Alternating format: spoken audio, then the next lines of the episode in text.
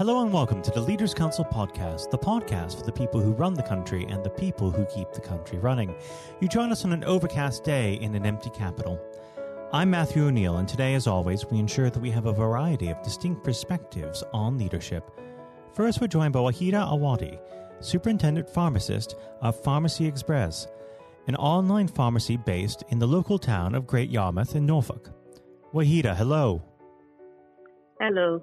Thank you for coming on the program today. Now, normally we'd go straight over to the subject of leadership, but considering the ongoing COVID-19 outbreak, I'd be remiss if I didn't ask you how this is affecting your business. Okay. As a pharmacy, we deal with individuals, with clients that need prescriptions. So I believe everybody was aware in March when the government stated that all individuals who have certain conditions, their class as vulnerable, should stay at home for a period of 12 weeks. So we've been on the front line ensuring all those individuals get their medication at the right time so they don't run out of any of their medications. Mm-hmm. Mm-hmm. And now, of course, people are concerned about the sanitation of items that are being transported through delivery services. Now, tell me, what sort of steps are taken? Of course, you're the exception, being a pharmaceutical organization. But what sort of steps are being done to ensure that there's no transmission in these packages? From our pharmacy point of view, we get the deliveries from our wholesalers, which they'll do their own level best during the packaging to ensure that all the individuals that are involved would have wear all like the safety equipment that is needed. And when it comes to us as well, we'll do the same. So we'll have the gloves on to receive the package, to unpack it, and to get them ready for the individual patients. And because we are an online pharmacy, we deliver to everybody. So while doing the delivery process, we still maintain the social distancing. And on a normal day, which does not involve the COVID situation, we get each individual to sign off their deliveries to confirm that they've got the medication. But at this present time, we do not. We're doing like a contactless process, so they don't have to sign. They just have to give us their name, and we just note that down to say this is the person that collected that medication. Mm-hmm. Well, we might as well move on to the subject of leadership. I always like to start this part of the conversation off by asking the same simple question. What does the word leader mean to you? All right, okay. A leader means different things to different individuals. If I look at it from my own perspective as running my own business, I will say it's an individual that is responsible for ensuring that all the individuals within the business are geared up to make sure that you achieve the goals of that business. But achieving the goals is not just the priority, but ensuring that each individual that is involved within the business, you can actually let them appreciate their strength, encourage them to improve on maybe their weakness, to embrace more opportunity, so that in the end, we're achieving the business goal, but at the same time, they are developing themselves. And what is your technique? What would you say is your personal leadership style? Oh, I will say I try as much as possible to use the method where they call like emotional intelligence, and try and look at what makes each individual tick. So if, for example, I've got a dispenser, I've got an individual that might prefer to do like more paperwork, and another individual that will prefer to just do the prescriptions. So I know their strengths. So I'll play more on their strengths to get them to get the job done. But on the things that they think is difficult, I'll still encourage them to do that, only bit by bit, until they can actually build up confidence to know that, yes, they can get it done more than what they believe in themselves. Mm. And how did you come about your leadership strategy? Did you have any role models or influences who shaped this into you? I will say they always say your family always serve as a big role model. I use my father as an example. I'm a Nigerian, and I grew up there. And my father had his own business as well. So seeing him run his own business was one of the role model that I developed. And I always remember then that even when I was little, when my dad wants to tell you to do something, he will first ask you, "Oh, Waheeda, are you doing something in the next few minutes?" And you'll be like, "Okay, why are you asking that?" Like, "Oh, I want you to do this errand for me. But if you're not doing anything now, then you can get it done. If not, you can do it later." So basically, it's giving you a choice. Even though he's asking you to get something done, that is showing you that his leadership style is trying to make sure that he looks at your own side of the whole process before he gets you to get things done. Fantastic. And do you see yourself passing that on to the next generation who work for you? Yes, I do. I can use my dispensers at the moment as an example. When they came to me, both of them came in as an apprentice. And now one of them has actually finished the first level of the apprenticeship, and she's actually going to do the next level of the apprenticeship. So now she's a dispenser, and now she's going to go further to become a dispensing technician. So I'm actually encouraging them to say you can actually get to the top of the ladder wherever you find yourself. You just need to believe in yourself. If you could speak with yourself 10 years ago, what advice would you give yourself? Oh, maybe I should have started the business a little bit earlier. Mm-hmm. I think what pushes one back is usually as a woman, you always remember that your family comes first. So 10 years ago, I was thinking of, okay, settling down, having my children, and then I can then say, okay, the business will be the next thing. But I've actually realized you can combine all of it, one more than the other. But once you start anything, you get better with experience, which you can never get just by going to school, but you only learn it on the business itself.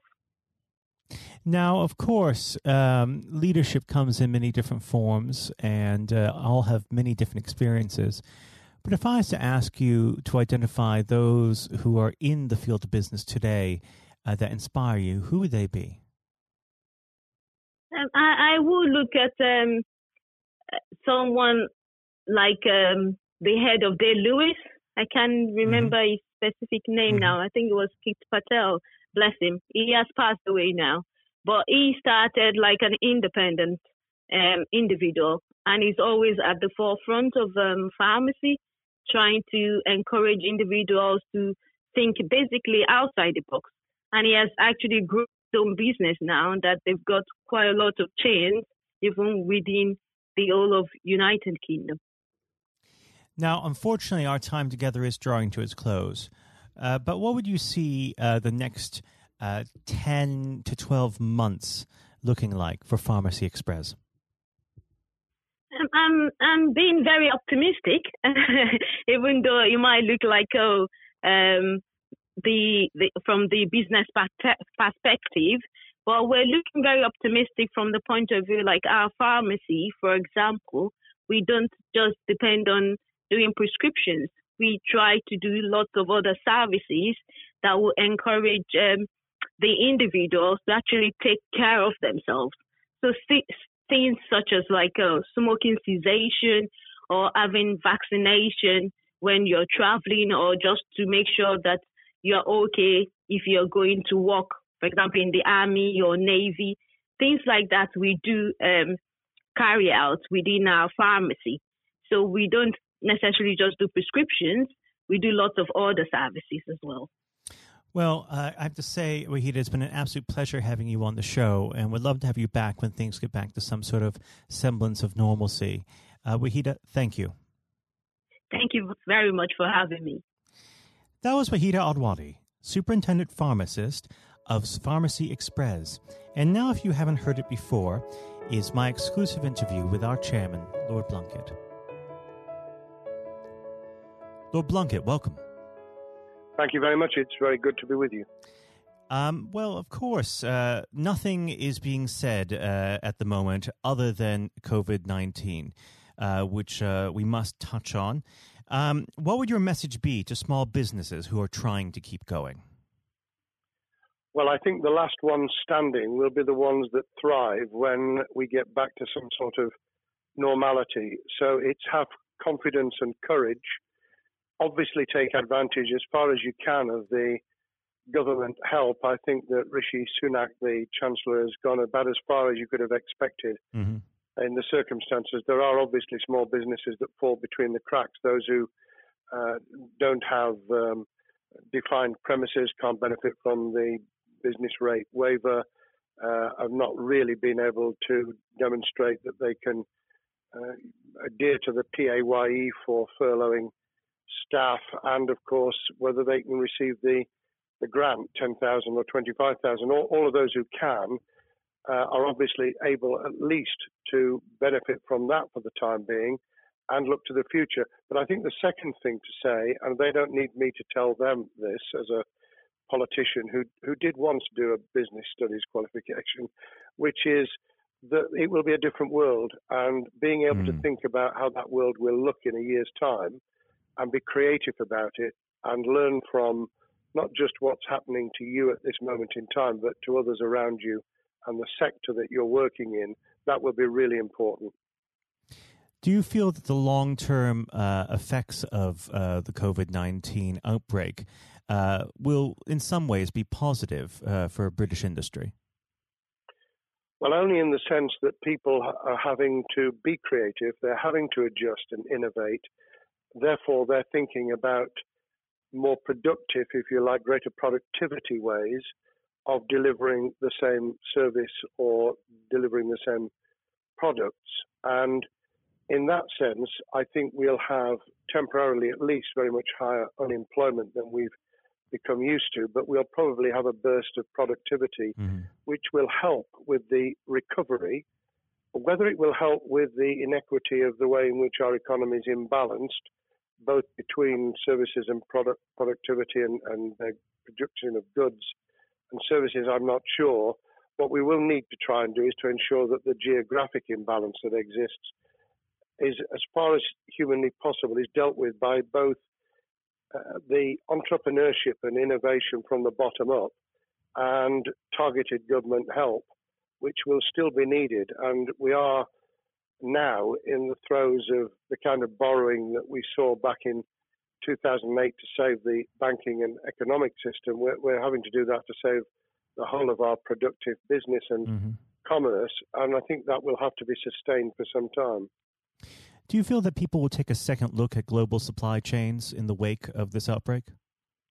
I think there's going to be much more creative ways of using local supply and linking up inside sectors much more effectively. And I hope that the Leaders' Council will be able to play a part in that, in the sense that people who have something in common, a synergy in terms of what they're delivering, whether it's a service or whether it's manufacturing or whatever, will be able to see that there's a good outcome from knowing the sector better, linking with people, not just geographically, locally, but those in this country who may not have been on the radar in terms of what they produced for the supply chain. And, of course, ensuring, because there's quite a lot of fraud going on as we speak with people getting into cyber attacks, that they'll also take account of going into the cybersecurity side effectively as well. The more we are online, the more people who are working from home, the more vulnerable those businesses and their supply chain become. And that's something to think about as well. How important is strong leadership at the moment? Well, I actually think that it's brought to the fore leadership in a whole range of areas, from obviously government itself, and there's been ups and downs with the Prime Minister's severe illness, but all the way through the public and private sector, people have, to use the jargon, stepped up. And they've shown local, regional, national level the kind of leadership that Britain historically was very good at. Regrettably, we've not seen the same on the international scene for all kinds of reasons, but maybe we will in future. So I think out of this will come experience of people who have seen an opportunity to do good, as well as seen an opportunity to provide a good service or goods, including, for instance, shortages for the health and social care system, the food chain and the like, but also, I think, in terms of seeing the synergy between the private and the voluntary sector and using people's commitment to each other in a very positive way. I'm not sentimental about this. Things will revert. But actually, I think there's a kind of moment of moral judgment of people feeling that they've got a role to play outside the immediate survival that they're engaged in. And if we can hang on to a little bit of that social responsibility, that will be a very positive outcome. Absolutely. Now, what's your broad view of how the government is responding to this? Are you broadly supportive of their measures? Well, it may surprise people to hear that I have been very supportive. Of course, there's been legitimate criticisms about the speed of response on protective equipment and on issues relating to testing. But my own view is very similar to the challenge that was made to the Prime Minister of Italy when people said, why didn't you close Italy down faster? And he said, a fortnight before we did it, I would have been considered to be a madman and nobody would have agreed to do it if I'd tried to move too quickly. And I think that's something that we need to reflect on here in the UK. We may have seen the signals elsewhere across the world and taken them more seriously at the time. Hindsight is a wonderful thing, but as someone who's had his life in the opposite political party to the present government, I think that with some hiccups and mistakes, they've not done a bad job in what has been incredibly difficult circumstances. And you're absolutely right. In a liberal democracy that we live in, it's very difficult for people to swallow orders given to them from government. Well, the UK and the US, and to some extent to the Scandinavian countries, have a very different history and therefore interest in maintaining the freedom to decide and the persuasion and consent that's required. Those countries that have experienced one way or another totalitarianism over the last century have a slightly different way of coming at this.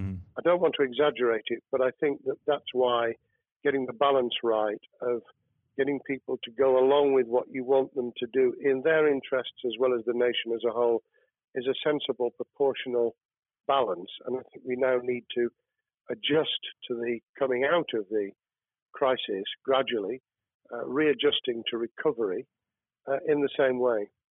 Now, something you've mentioned recently on this balance is the police overreach and the enforcement of the COVID-19 structures that have been put in place. What have they done right and where have they gone too far? Well, I think that they were interpreting what was not necessarily as clear advice as it might have been for all kinds of reasons, because people were feeling their way. I think what's come out of it has been a demonstration by local police services in some parts of the country that they could get people to do what was needed without the heavy hand of drones overhead or people being told that they shouldn't be walking in the street, because this was all about self-isolation, not incarceration. It was about getting people not to pass the infection on to each other and therefore to provide distance rather than to make our lives a misery. Those police services that adopted that policing by consent and chivvying people along did really well. Those who went over the top, I think, soon got a very substantial pushback. And one of the strengths of our democracy is that you could have that debate. People could say, I'm terribly sorry, we think the police force in our area has gone over the top. And that in itself is a constraint and a readjustment. That's another strength of living in a country where you can have opinions and express them without actually being thought to be a fool. Now, of course, the government has faced criticism that they were slow to react, and Boris Johnson wasn't present at the early COVID-19 COBRA meetings. Now, Number 10 has claimed that this is normal practice. The health secretary often chairs COBRA meetings related to health.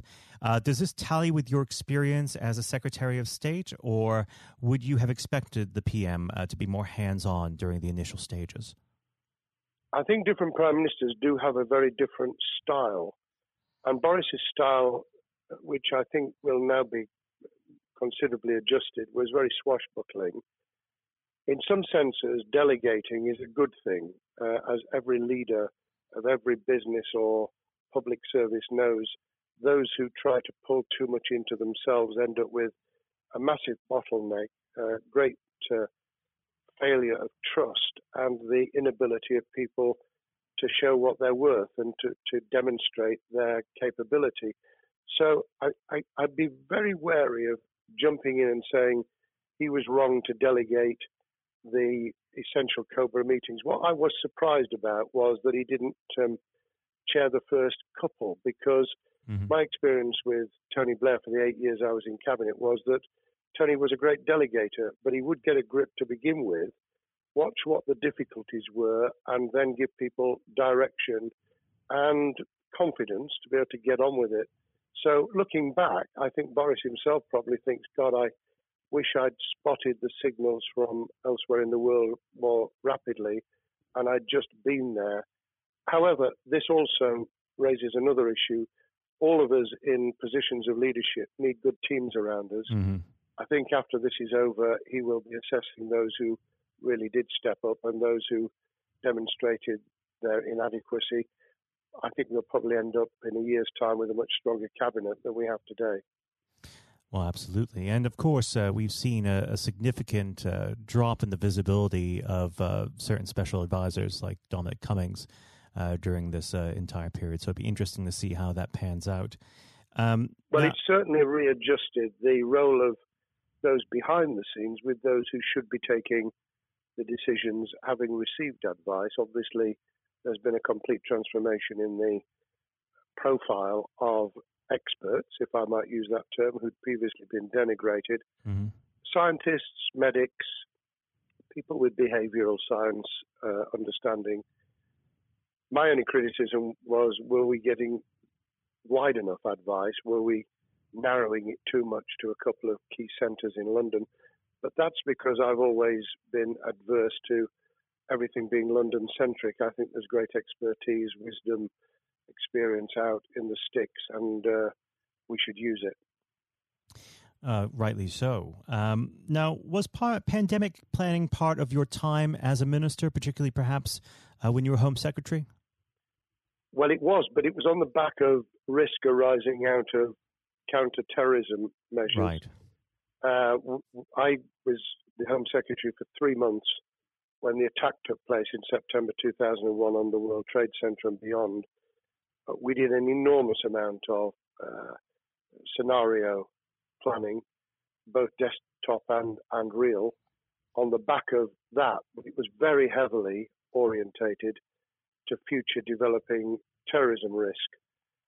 I certainly got involved with talking about pandemics. I remember being at a seminar in Edinburgh where the university there had done a lot of work itself on the issue of pandemics. And of course, we saw SARS and other things emerging. I think people have criticised the government for not picking up the report from 2015, 5 years ago. I think that what happens is human nature kicks in. You deal with what you're immediately faced with. You can sponsor reports. This is true of business planning, of course, as well, and scenario planning for what business continuity will look like, recovery plans for business, what will happen if there's a cyber attack, what happens if there's an energy shutdown. These kind of things you can look at, but you're immediately turning your eyes to what's in front of you. And had we picked up a bit more on the danger from Ebola and SARS and what have you in the past, then we might have said, what if something hits us in the developed nations that we don't have a vaccine for, that we can't immediately whisk up protective materials or equipment or, for that matter, medicines that help with recovery, all of which we now see are a danger. I think this will make an enormous difference to the planning for the years ahead. I hope it will be widened so that we don't just look at what's happened, but very rarely do you see something exactly repeat itself. Some of the circumstances will be, but others won't. So that's why I've put emphasis in what I talk about on looking at the other virus, the cyber attack scenario, which could be just as dangerous in a world of just-in-time provision. One of the miracles of the modern developed world, except for the very poor, has been the distribution of food. A lot of it on computerized, technologically advanced systems. If that were to come down, we'd be in real trouble. So I think we need to think those sort of scenarios as well. So have a full plan across both sectors, biological warfare, pandemics, and cyber warfare. Yes, and to do so on different levels. I think, again, thinking global but acting local, we need a lot more to think about what would happen if something took shape that actually broke down those national and global chains and how we would cope. And without, obviously, we've got enough fear and anxiety to last a lifetime. Without creating even more anxiety, we can think about those things for the future in a more rational way, I think. Now, aside from the physical threat of the virus, one of the things that people are vastly worried about is the effect on the economy, not just national economy, but also the world economy. Now, it has been said by certain parties, and I'd like to garner your thoughts on this. Is there a danger of the effects of the lockdown being even worse than those of the virus? Were it be prolonged, I fear that that balance would tip the other way. It is about proportionality. It is about balance. It's the wisdom of Solomon, really, to get the moment right when you start to move and then to move quickly. There's no doubt whatsoever that we are stocking up, not just on the economic and employment front, which will be devastating enough, but on the health and social well-being front, enormous challenges, and they will need careful handling because there's a lot of people whose lives, for a variety of reasons, are at risk in the future on a scale that we've been dealing with over the immediate handling of the pandemic, concentrating really hard on those affected by COVID-19, those sadly who have died or been seriously incapacitated. That will roll over into the economic, the social, the mental health and cultural well-being of the nation, and that will need all of us to pull together as well. Absolutely. Now, do you believe the government's doing enough for business? I think that the speed of reaction once the scale of the pandemic was clear was very good. I've praised Rishi Sunak for his action. Remember, a chancellor who only just come into office was planning to deliver the budget in the middle of March and has had at least three equivalent budgets since. I think he's handled it very well. Understandably worried now about what we're doing to our economy. The level of borrowing is sustainable because of low interest rates, but it reaches a point, of course, where it tips over so that you can't then do the kind of structural investment requirements that the government were laying out before and in the March budget. And those will have their consequences as well as a planned payback over many years. I think we've learned something over the last few months. We needed to take immediate action. We don't want another round of austerity equivalent from 2010 through to 2019, I don't think the nation, on the back of what's happened and the challenges we have, could take that. And therefore, we need a different plan, economic plan, over a much longer period, just as we did from the Second World War all the way through to 2002, when the final American loans were paid off. Now, of course, one thing that's on everyone's lips, how much longer do you believe that the lockdown can go on for? I believe that we need to be substantially back in action as an economy in June.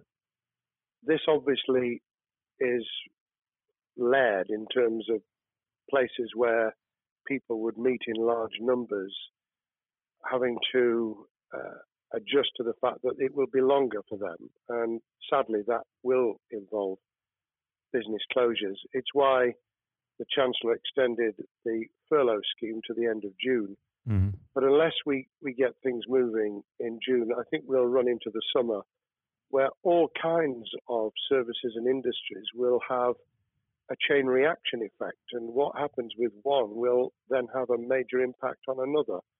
And then you get the skittle effect where things get knocked down that you hadn't perceived were going to be affected. So I very much, if I were in government, and I always think of things in that context, what would I do if I were in government?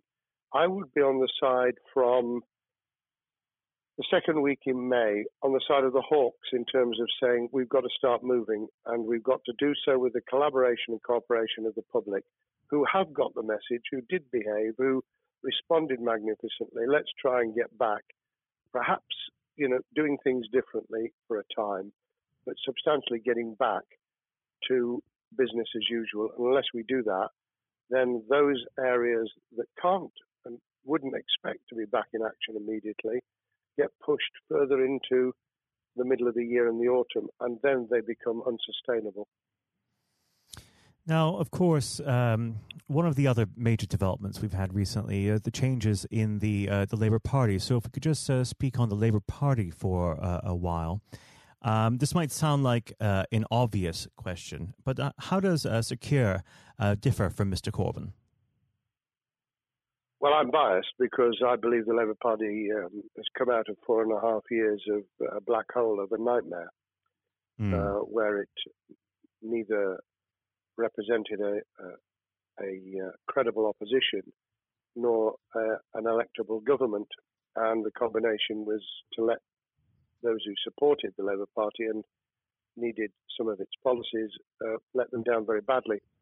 Sir Keir Starmer both is a highly intelligent, professional lawyer who, as Director of Public Prosecutions, led the service well, had to take difficult decisions at a time of austerity, understands the world beyond Labour members, but has been able to do business with those who originally supported Jeremy Corbyn and was able to command support from them. His creation of a balanced shadow ministerial team has been very encouraging. I supported Lisa Nandy, who he's made shadow foreign secretary, because I thought she understood the north of England and the disaffected former Labour voters. But I believe that Sir Keir has taken on board those who have something really sensible to offer. And I believe he will be both a great leader of the opposition. More importantly, he will then present himself as a credible alternative prime minister. And all governments need an alternative government at their shoulder. It was true of us from 1997, and it took the Conservatives some time to recover and to get to that position, but they did, and the Labour Party will, and that's crucial for our democracy. All of us need to understand and appreciate that a living, breathing, functioning democracy requires a credible, confident, and in many ways supportable opposition, as well as a government that we clearly want to do well, because none of us want as we didn't with the COVID crisis, none of us want the government to fail. We want to see our economy recover. We want our social well-being to be taken into account. We want to overcome deep-seated inequality and poverty, and we want to do it with enterprise and entrepreneurship and business playing their role, and that is about leadership nationally, locally, in the private and the public sector, people with ideas, with confidence, with the ability to pull teams around them, above all, to have some idea of what it is they want to achieve and very good ideas to how to achieve it. Now, of course, one of the biggest problems Keir is facing will be tackling the party's anti-Semitism problem. There has been a recent internal report that has been quite damning. What's your response to that report, and what does Keir need to do in response? Well, there are two reports. One which is being produced by the Equality and Human Rights Commission, which he will, and has already indicated, will implement in full. The second was a leaked report put together by the supporters of Jeremy Corbyn, 800 pages of private interchanges on social media, which he has, Keir Starmer, set up an investigation to identify who did it, who leaked it, what the content was, does it have any salience and lessons for us, and where necessary, action will be taken.